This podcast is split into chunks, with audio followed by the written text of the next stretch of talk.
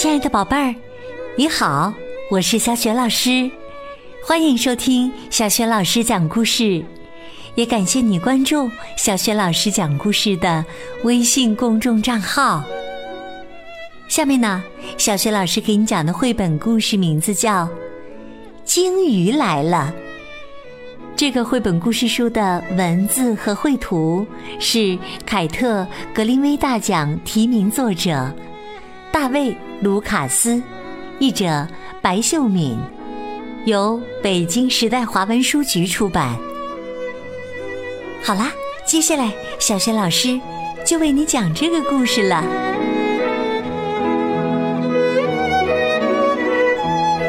鲸鱼来了。乔睡得正香，突然，海浪扑到沙滩上，风吹得窗户咯咯直响。紧接着，咣当一声，整座房子开始摇晃，地板都翘起来了。乔从床上摔了下来。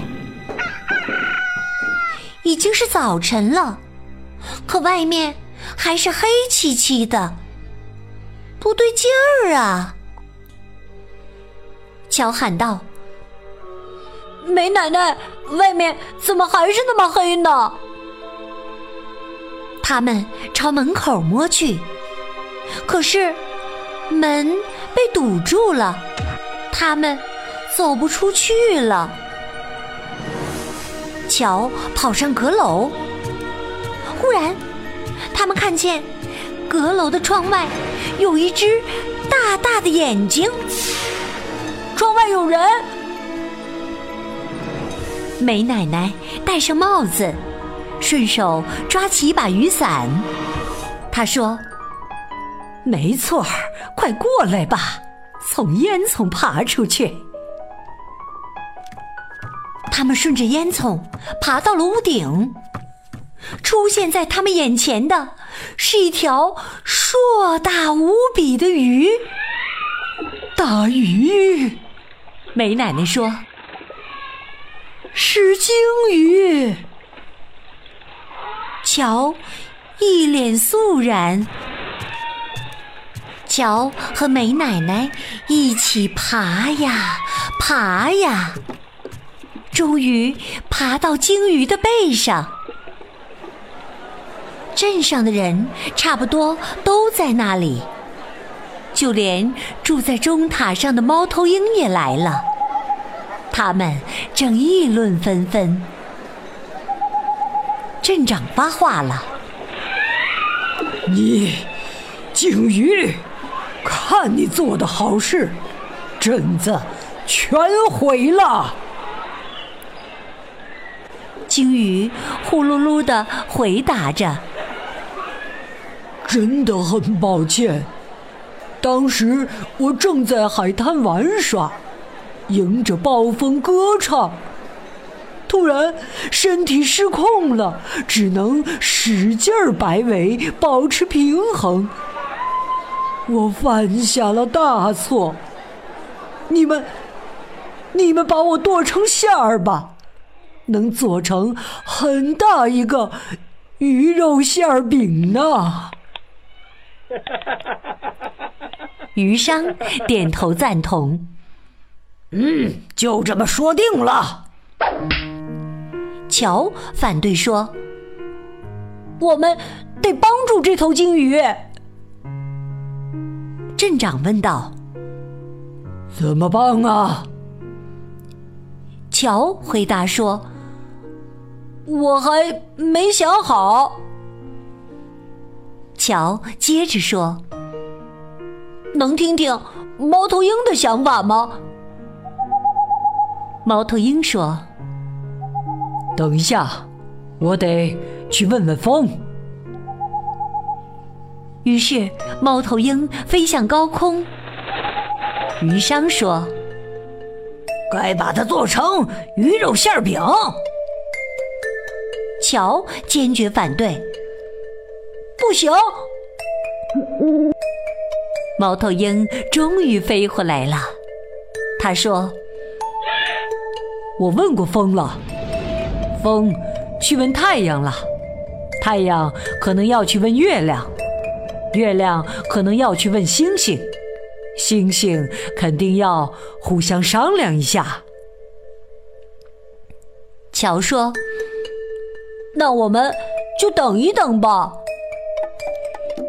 于是他们就开始等啊等啊等，等了很久。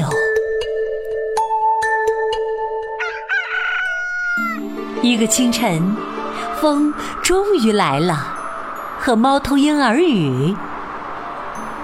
猫头鹰传达说：“风已经问过太阳，太阳又问了月亮，月亮也问了星星，星星也互相商量过了。他们一致认为，我们得唱歌。”镇长很惊讶：“唱歌？”余商很诧异：“唱歌？”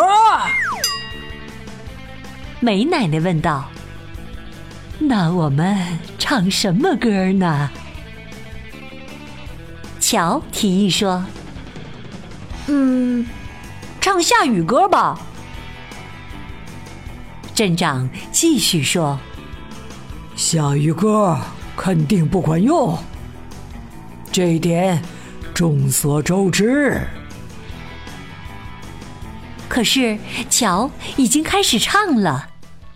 猫头鹰开始嘶叫，梅奶奶唱起来了，大家都唱起来了。下雨吧，下雨吧，水花呀，四溅吧，雷声呀，轰隆隆，闪电呀，快闪耀吧。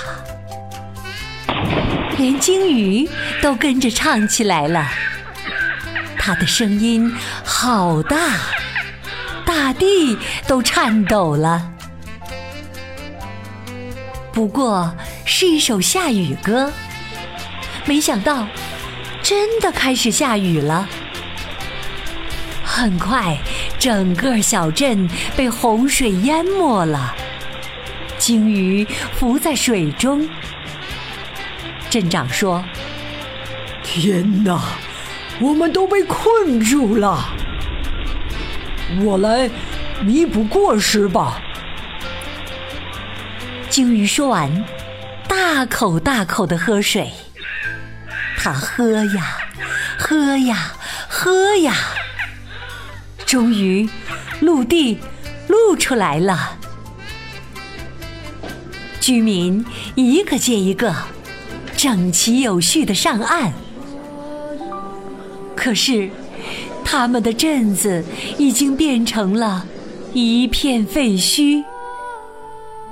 镇长哀叹道：“唉，我们的镇子啊！”乔也叹了口气：“天哪！”这时。鲸鱼游出海湾，唱起歌来。猫头鹰悄悄地对乔说：“这是鱼的语言。”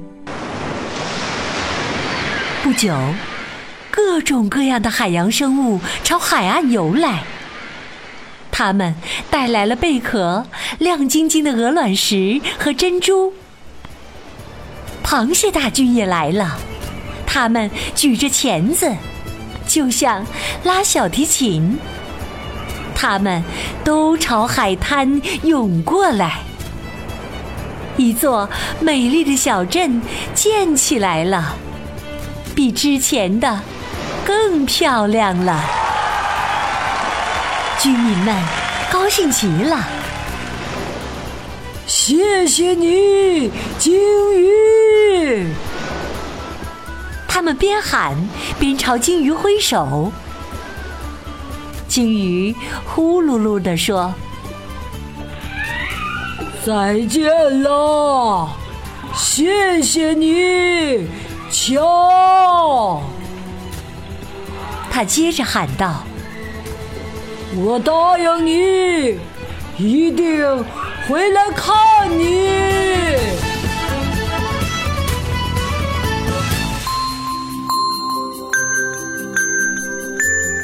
亲爱的宝贝儿，刚刚你听到的是小学老师为你讲的绘本故事《鲸鱼来了》。